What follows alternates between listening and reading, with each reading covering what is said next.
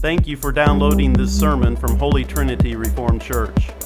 If you live in the vicinity of Mooresville, Indiana, come join us as we rebuild Christ Holy Church out of the ash heaps of American fundamentalism and evangelicalism through repentance, revival, and reformation. If you would like more information about Holy Trinity Reformed Church, or if you do not live in our area but would like to support this ministry, please visit our website at reformedholytrinity.org. All right, turn to Luke chapter 1. Luke chapter 1, and we have the sake of time issue again this morning. See, I was already forgetting my water, and I definitely need it. So we have the issue of time here this morning. So I have not quite made up my mind what I am going to do other than just bite the bullet. Luke chapter 1, verse 26. I used to say a lot. I kind of tried to quit saying it. You know, sometimes you can just beat a dead horse, right? So I tried to quit saying it, but it's still true, so I might as well keep saying it. And I've never completed a sermon one time in my life. So I doubt if I'm going to start today by completing a sermon, so there'll probably be many things left unsaid, which I already know that's the case with the sermon anyway. But um, there's going to be uh, things that we just won't have time to get to that I, you know, always plan on getting to. But that's the case with about every sermon I have ever preached.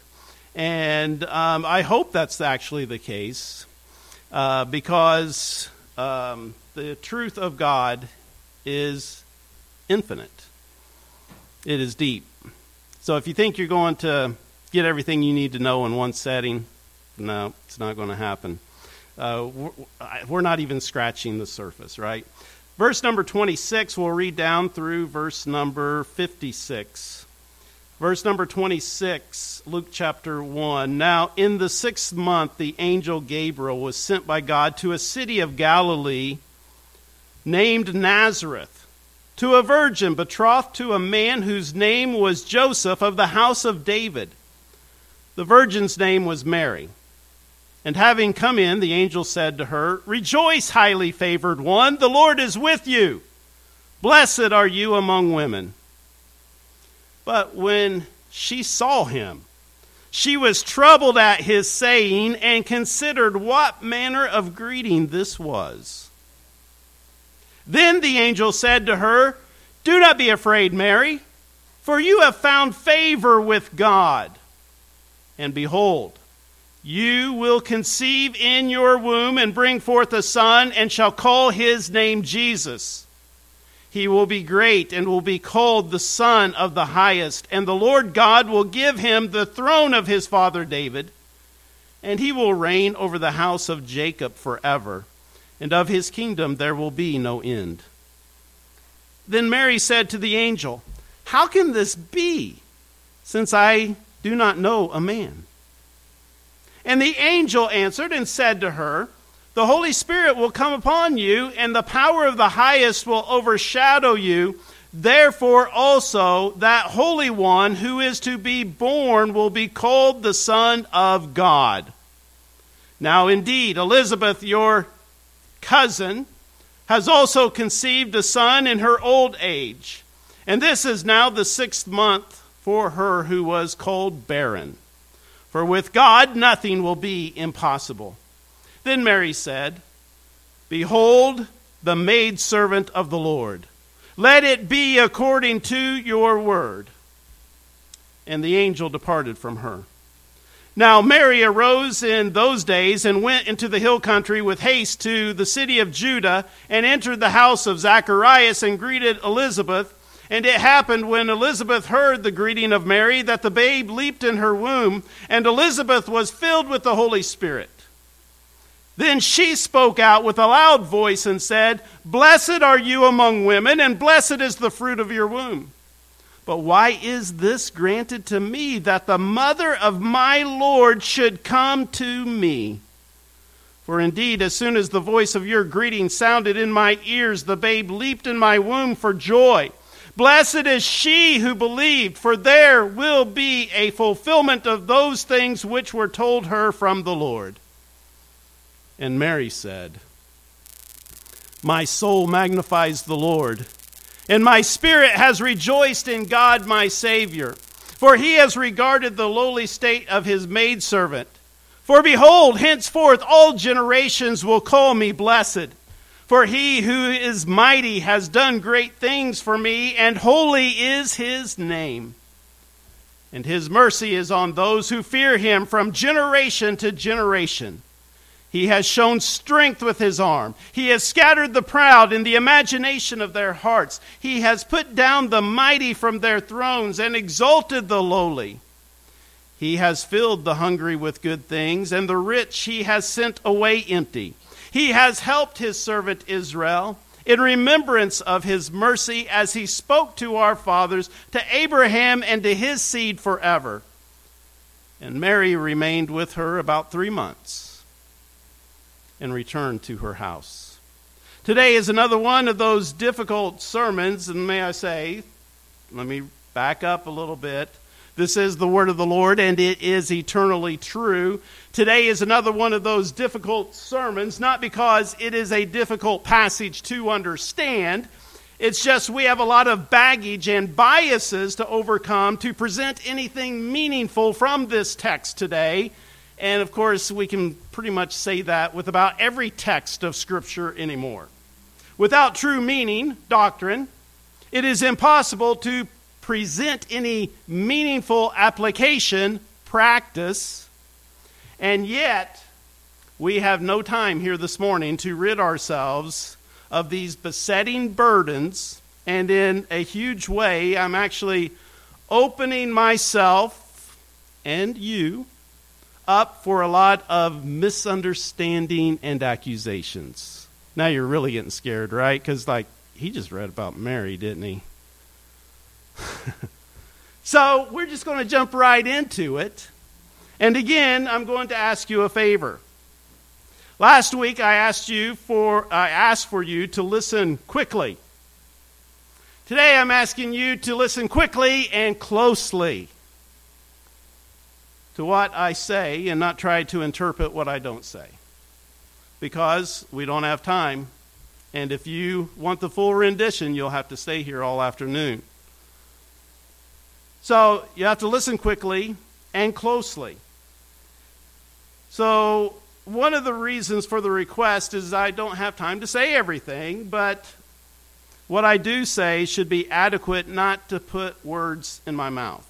Over the years, I have either become more cautious, more sensible to our current condition, or more discerning about when to speak and when not to speak, or a combination of all three.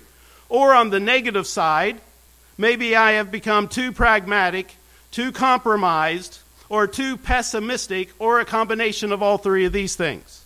Or yet, maybe it is some kind of a combination of all six of these things, which I actually think is the case. I guess the real issue is to what degrees these things are placed and how they are impacting each and every one of us, right? But it is a dilemma and one that I am in constant battle with, and any minister that does not feel this weight is either a deconstructed liberal or a Pharisaical jerk. One of the two. And yet, ministers are to welcome with joy and contentment this struggle. This struggle, which at the end of the day is to proclaim the truth.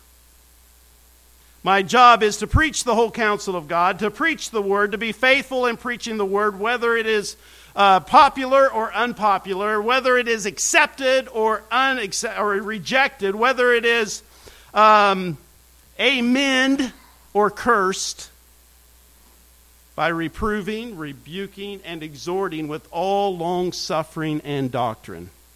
Especially in this deconstructed age, for the time has come when they will not endure sound doctrine, but according to their own desires, because they have itching ears, they will heap up for themselves teachers, and they will turn their ears away from the truth and be turned unto fables. Therefore, the apostolic charge to ministers is to be watchful in all things, to endure afflictions, and to do the work of an evangelist, and to fulfill your ministry. And so, I'm not going to spend our time here this morning discussing the failures of other churches or their erroneous views on Mary, even though I will be making uh, affirmations and denials along the way that can be applied to various groups. However, I am preaching to us. If you interpret my words in fear of what or how others have swerved into a ditch on the far side of the road, you will miss the fact that from our vantage point is from the ditch on the other side of the road and it will be lost to you that we're actually in a ditch.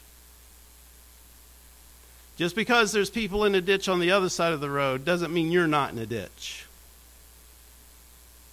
It has been my premise, and it continues to be, that we, the church, have been deconstructed. In most cases, entirely. But even in the best case scenario, mostly. The best of the church in America is mostly deconstructed. The circles we run in and affirm in our associations, both formally and informally, are in the mostly deconstructed scenario, in my opinion. But that's nothing to boast about, right? I mean, what kind of standing is that? When we stand before the Lord, it's like, but Lord, we were only mostly deconstructed. We weren't like those other people, like the, over there, like those publicans who were completely deconstructed. Now, I've said all this because I want to consider three things here this morning from this passage. First, Gabriel's annunciation. A, annunciation. I have to spell this out a little bit because my a speech betrays me. So I'm from Brown County. I'm not from Westminster Seminary. And so I have to make sure you understand what words I am trying to say here. Gabriel's annunciation, Elizabeth's enunciation, and then third, Mary's, and I'm going to I'm going to say it wrong, so I'm pausing here trying to make sure I say it right because there's a couple words that kind of throw me for a loop. Um, but anyway, Mary's magnification. Whew. So, those are the three things we're wanting to look at Gabriel's annunciation, Elizabeth's enunciation, and Mary's um, magnification. First, let's consider Gabriel's annunciation in verses 26 through 38. Scripture informs us that in the sixth month, and if you look in verses 24 through 25, you will notice that this sixth month is the sixth month after Mary's cousin Elizabeth conceived. Elizabeth was barren, and the angel of the Lord appeared to her husband Zacharias, who was a priest, and told him that he and his wife was going to have a baby,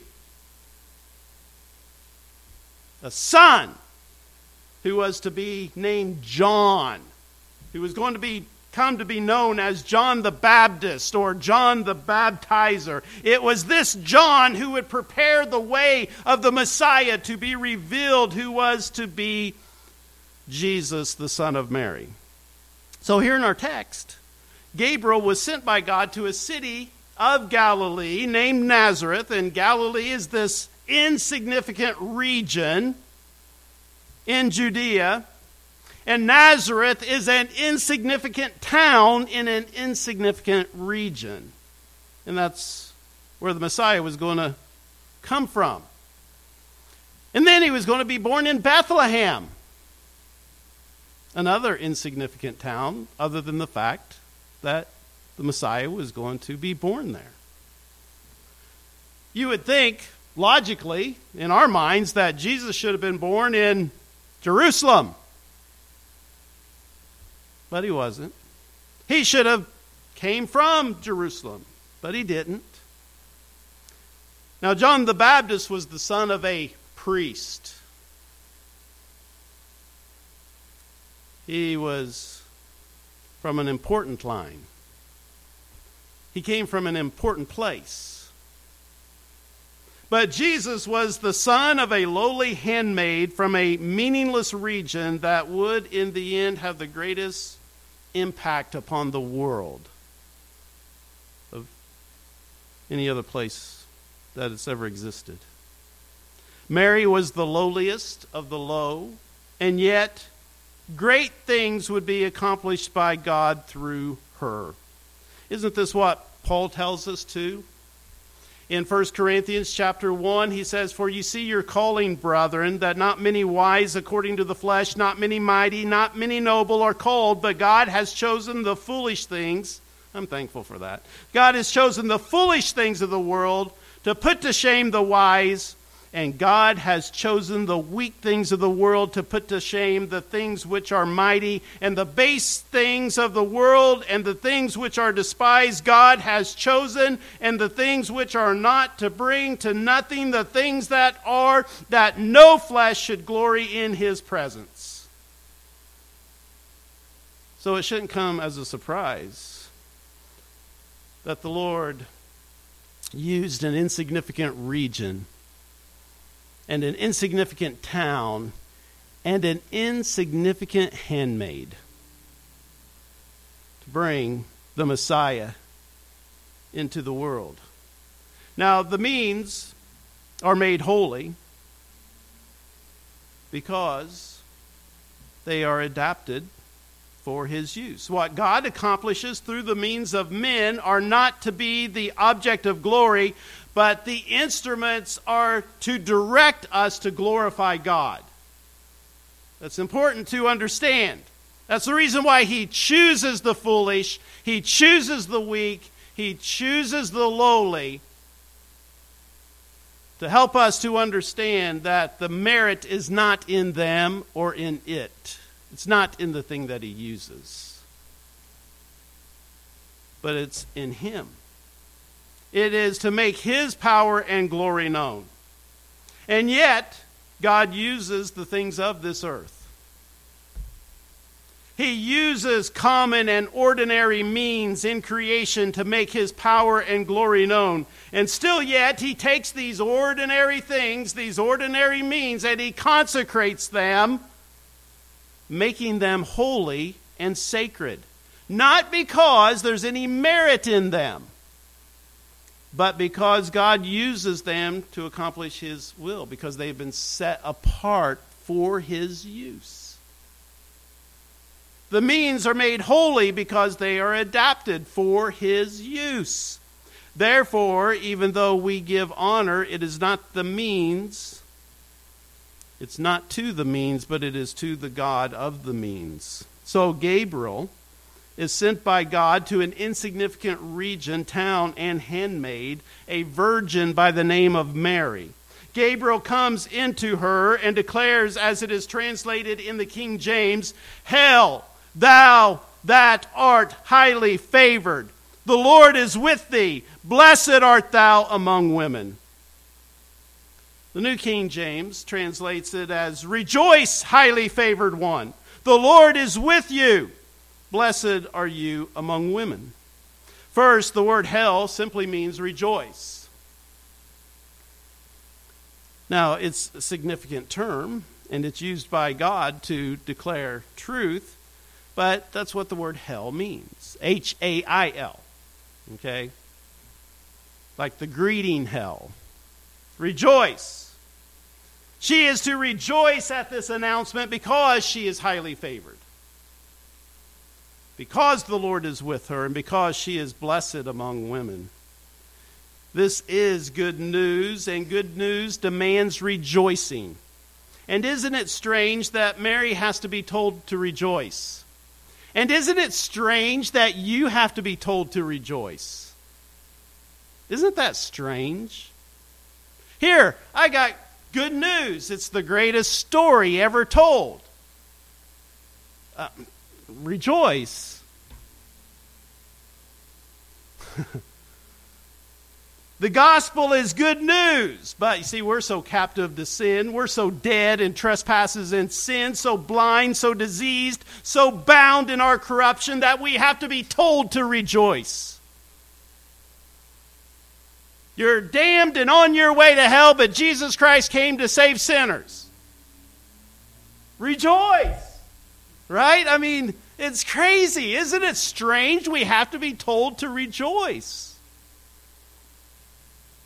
And yet, we, who have been forgiven of all of our sins, set free from the curse, delivered from the bondage of Satan, and transformed into the kingdom of light by the blood of Jesus Christ, are repeatedly told in the New Testament to rejoice and to have joy and to be content and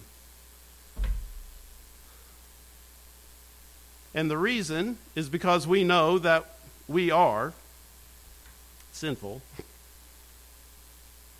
And the announcement of the incarnation, the good news, the gospel, proclaims to us not just the forgiveness of sins, but that we are also highly favored, that we are full of grace, not that we are full of grace to give, but that we have received a lot of grace. We are the Lord is with us, and we are blessed, and we are highly favored, meaning we are made more we are made graceful, that we have been made accepted with grace, and therefore compassed with favor and honored with blessings. We are holy in the Lord. We have been justified, sanctified, glorified in Christ, and yet we know, even at that proclamation being made to us, that we are sinful, wretched, lowly, and insignificant. That's why Mary had to be told to rejoice at the good news. The same reason you have to be told to rejoice at the good news. See, this is Mary's dilemma. The angel Gabriel says, Rejoice, highly favored one, the Lord is with you. Blessed are you among women. But in verse 29, Mary's troubled about this.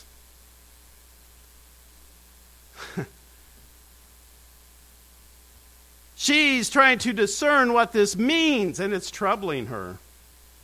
It reminds me of the angel of the Lord appearing to Gideon in Judges, Judges chapter 6. And you have to remember that they were under tribute by the Midianites, and the Midianites had control over Israel, all the tribes of Israel and they were under the dominion of the Midianites, and also the Amalekites would come in, and other people from the east, and destroy all their crops every time they would plant, and every time the start, crops would start to grow. Here, the Midianites would come in and destroy everything that they have. So we find Gideon, and what's he doing? He's hiding his stuff.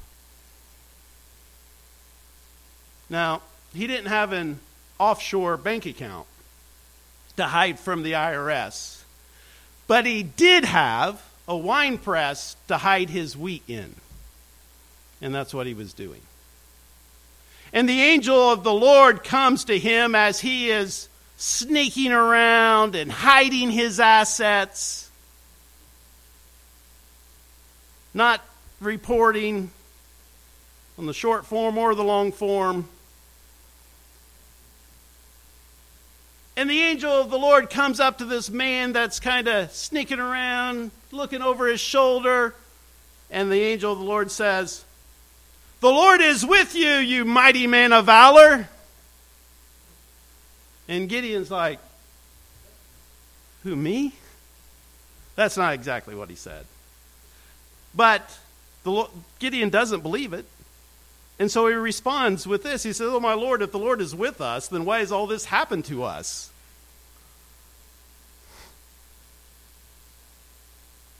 Now, we will acknowledge that we do not have perfect faith, but the truth is is that most of the time our faith is pretty weak. You know, the angel of the Lord declares Gideon to be a mighty man of, man of valor. But I'm telling you, Gideon's valor was pretty weak. Later in chapter 2, at the birth of Jesus, when the shepherds come and tell Joseph and Mary and all who would listen throughout the countryside about the angelic visitation and proclamation, Luke says that Mary kept all these things and pondered them in her heart. Later in Luke chapter 2, when Jesus was a boy, Joseph and Mary go to Jerusalem to keep the feast of Passover, and on their trip home, they discover that Jesus is missing, so they return to Jerusalem, and they find him in the temple, sitting in the midst of the teachers, both listening to them and asking them questions. And, and Luke writes this And all who heard him were astonished at his understanding and answers. So when they saw him, they were amazed, and his mother said to him, Son, why have you done this to us? Look, your father and I have sought you anxiously. And he said to them, Why did you seek me? Did you not know that I must be about my father's business? But they did not understand the statement which he spoke to them. Then he went down with them and came to Nazareth and was subject to them. But his mother kept all these things in her heart. Hmm. You see, we try to contemplate these things, right? But it's just too fantastic. It's too amazing. It's too good to be true. So, what do we do? We respond with doubt and fear. Notice the angel responds to Mary in verse number 30 here in Luke chapter 1. Do not be afraid, Mary. The angel knew exactly what was driving her doubt. It was fear. Do not be afraid, Mary, for you have found favor with God. And behold, you will conceive in your womb and bring forth a son, and shall call his name Jesus. He will be great and will be called the Son of the Highest. And the Lord God will give him the throne of his father David, and he will reign over the house of Jacob forever, and of his kingdom there shall be no end. Now, if Mary was having trouble with the rejoice, highly favored one, the Lord is with you, blessed are you among women, if she was having trouble with that statement, her mind has just been blown by the response of the angel, Gabriel, by saying, Don't be afraid, there's more.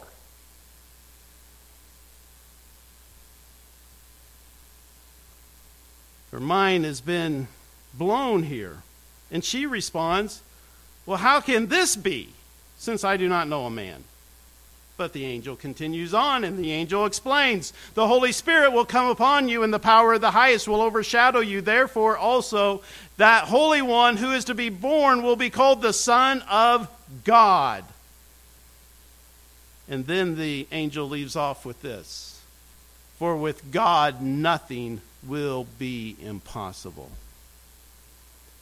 This annunciation of Gabriel is the original, but wait, there's more.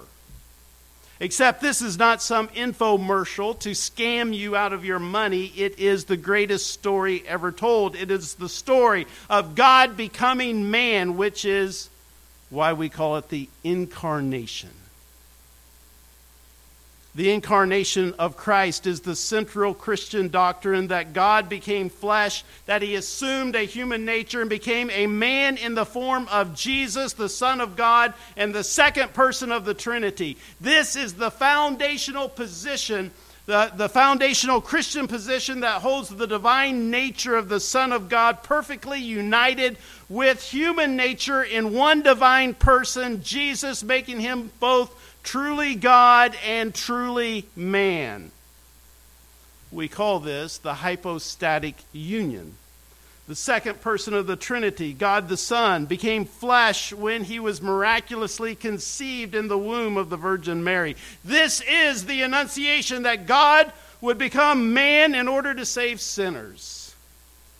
It is at this point when the angel declares that with God nothing is impossible, nothing shall be impossible, that Mary responds with no more fear, no more doubt. She says, Behold, the man made servant of the Lord, let it be to me according to your word.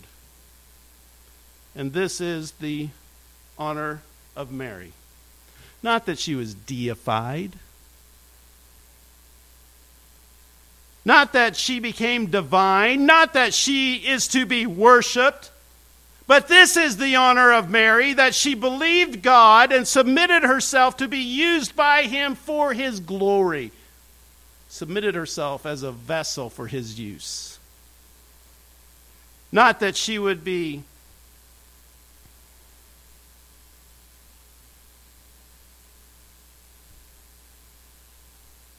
set apart in order to be worshiped.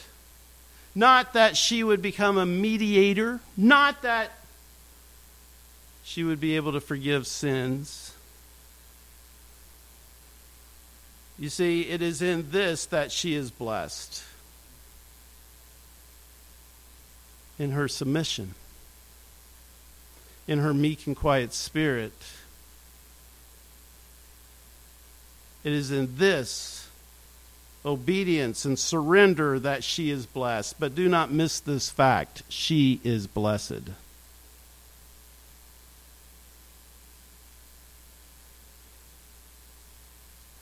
Notice the words of Gabriel.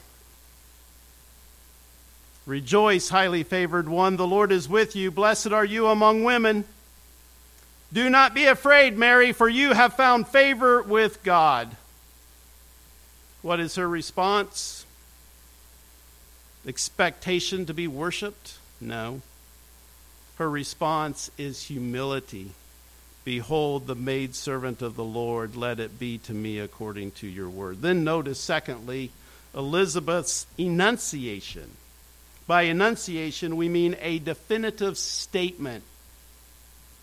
The Bible records that Mary went to visit her cousin Elizabeth, who was also with child, who would be John the Baptist. And as Mary entered her house and greeted Elizabeth. It happened at this greeting, as this greeting was taking place, that the baby in Elizabeth's womb leaped for joy.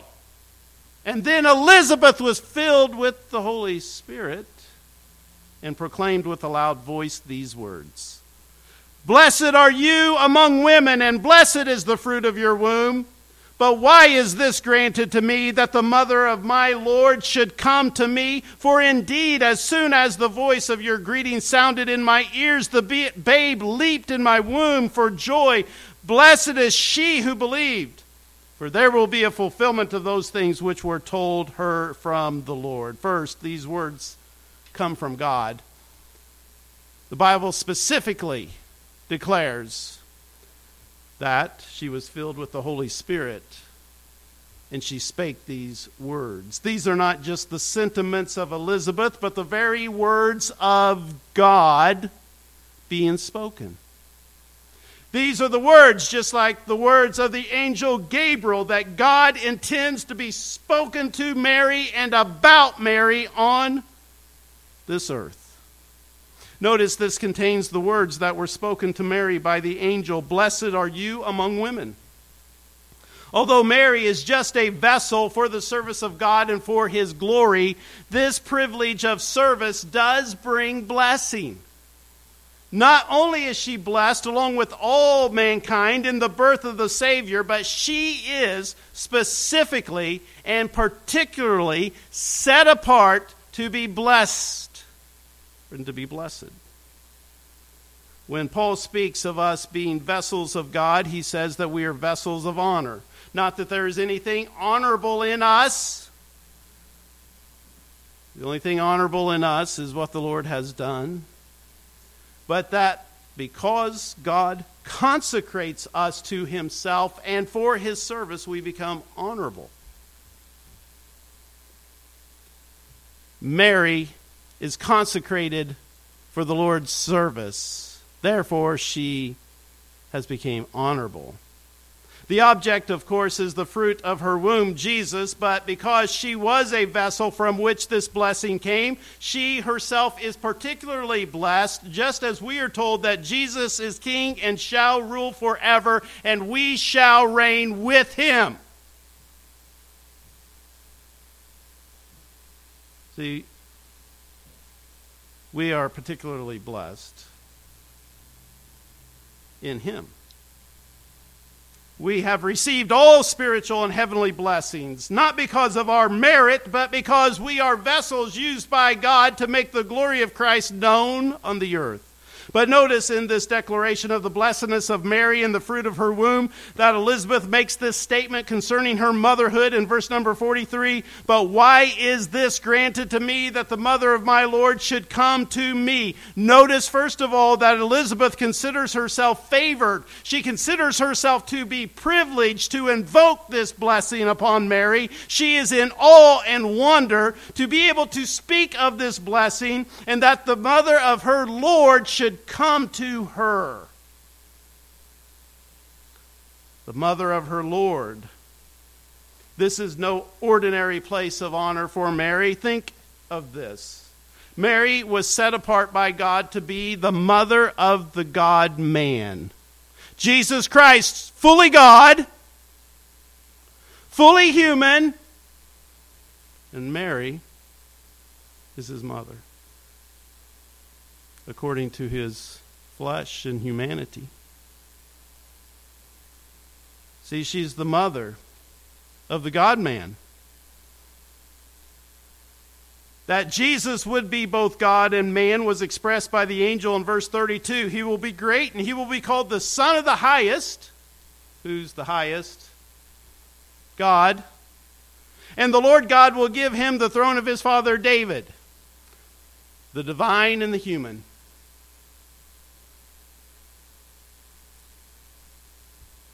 Mary did not know how this could be since she was a virgin. And the angel declares to her, The Holy Spirit will come upon you, and the power of the highest will overshadow you. Therefore, also, that the Holy One who is born or is to be born will be called the Son of God. You see, it's our virginity that proves that he was God. Mary is the mother of God according to his manhood. She is the mother of the body in whom God would dwell. Blessed art thou among women. In this sense, Mary is also the mother of the church, in that the church is the body of Christ, and in that the members having been made sons of God. And as mother, she is to be honored in the church, not in worship, not in worship, but in honor and respect and emulation, and as an example for women to follow, and as a mother to respect and obey. Help teach you, males, on how to treat your mother.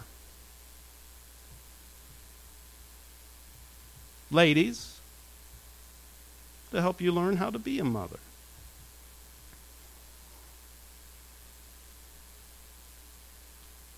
Mary is only pointing to Christ, just like every means that God uses is to point us to Christ, not to be worshiped, but to point us to Christ. But we should use those things that God has given us so that we might be pointed to Christ.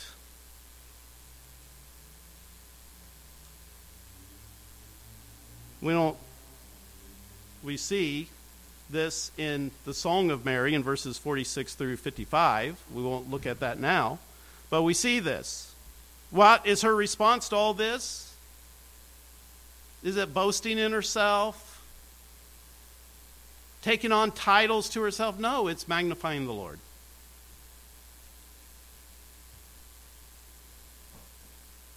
But she is to receive respect and affection.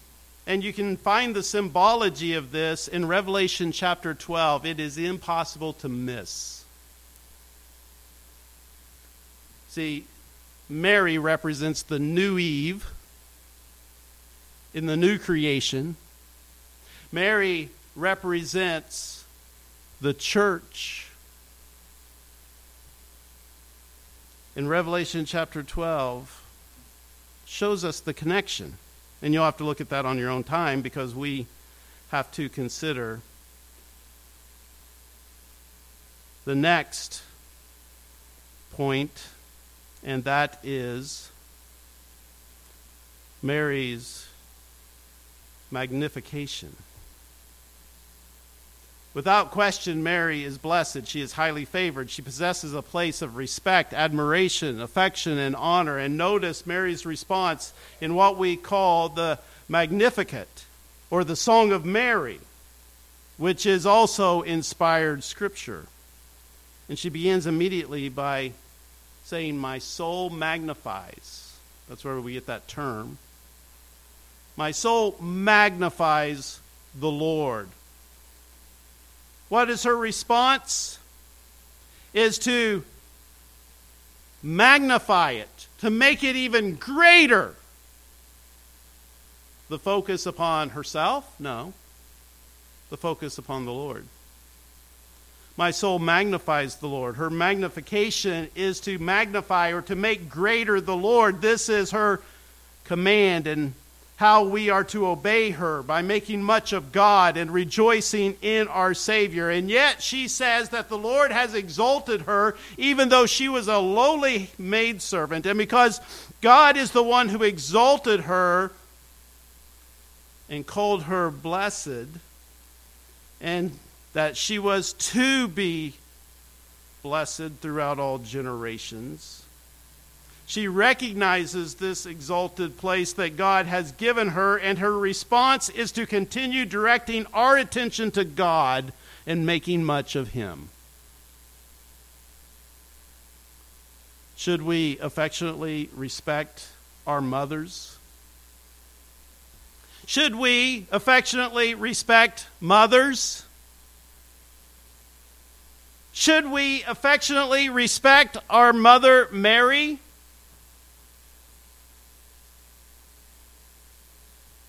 The true type of motherhood. The true Eve, absolutely. Just as we should respect all of our mothers. Does this mean that we should worship her? No. But it does mean that we should honor her as the mother of our Lord, just like we honor Paul as the apostle of our Lord.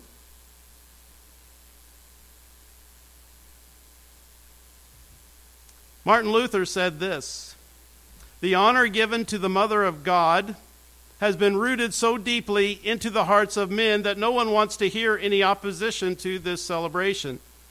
We also grant that she should be honored, since we, according to St. Paul's words, are indebted to show honor one to another for the sake of the one who dwells in us, Jesus Christ.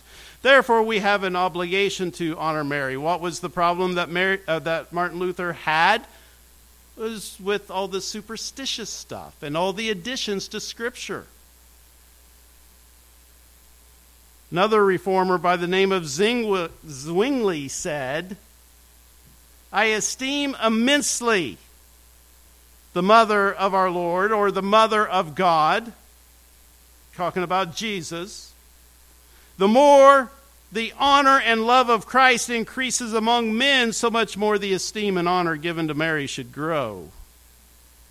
John Calvin, another reformer, wrote To this day, we cannot enjoy the blessing brought to us in Christ without thinking at the same time of that which God gave adornment and honor to Mary in willing her to be the mother of his only begotten Son. Now, the reformers were concerned about the superstition, the ignorance, the heresy in the Roman church, and the people taking the view of Mary too far. They were concerned about it, but they were also concerned about going the other direction. So the question is this Why would I preach a sermon about Mary? Well, first of all, because it is Scripture. Paul says in 2 Timothy 3 All scripture is given by inspiration of God and is profitable for doctrine, for reproof, for correction, for instruction in righteousness, that the man of God may be complete, thoroughly furnished unto every good work. Second, in order that we would be a thankful people of praise for the blessings that we have received through the work of God in the lives of his saints, and therefore give honor unto them where honor is due because our text declares that Mary is highly favored. She is blessed among women. She and the, and blessed is the fruit of her womb. That she is the mother of our Lord, and because she was highly favored, all generations are to call her blessed. Third, that women might follow after the ways, the example of Mary to look unto her as their mother, as you should also have spiritual women in the church to look unto as your mother, but to look unto her as a mother in which to learn from and to follow after. For she is the mother of all living in Christ, in that she gave birth to the one who has gave us all life. It was through her seed, Jesus, that the serpent's head has been crushed. It is Mary that has paved the way for women who, as Paul wrote in 1 Timothy chapter 2, that in Eve, that it was in Eve, who was deceived and fell into transgression, that the world fell under the curse but Paul makes this interesting statement. He says, Nevertheless, she, talking about women in the context, will be saved in childbearing if they continue in faith, love, and holiness with self control. Fourth, in order that we might follow in honoring godly women and mothers and sisters, that we might honor women, that we might honor the womb, that we might honor childbirth, as the Christmas hymn, O come, all ye faithful, declares in verse 2 God of God, light of light, lo, he abhors not the virgin's womb. If God did not abhor the virgin's womb, and if God has exalted and honored a woman, and bless the womb, should we do any less? Fifth, to give a clear example for women, especially young women, to follow. And I know, believe me, I know, that there are a lot of buts. But this, but that, but we are not Roman Catholics, but we don't pray to Mary. Surely, in what I've said so far, those have been eliminated.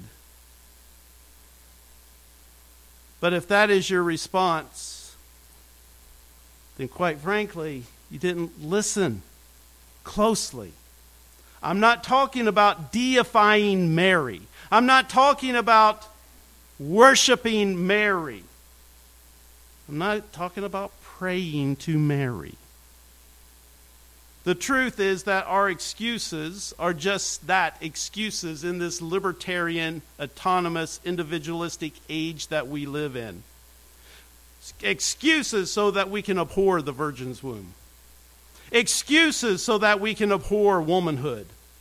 And if we do not want to accept God's authority, then so be it. But we'd better stop complaining and we'd better start enjoying our abuse. We better start enjoying and ladies, you better start enjoying your objectification, your slavery, your rapes, your abortions, your prostitutions, your suicides. See, we can reject the biblical honor and example of Mary if we want to.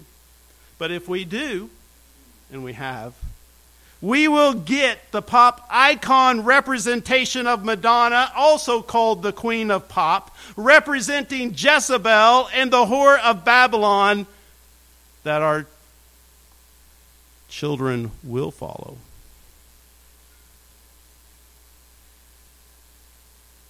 Sixth, that while we have eliminated superstitions, ignorance, and heretical doctrine, and we have, and thank the Lord we have.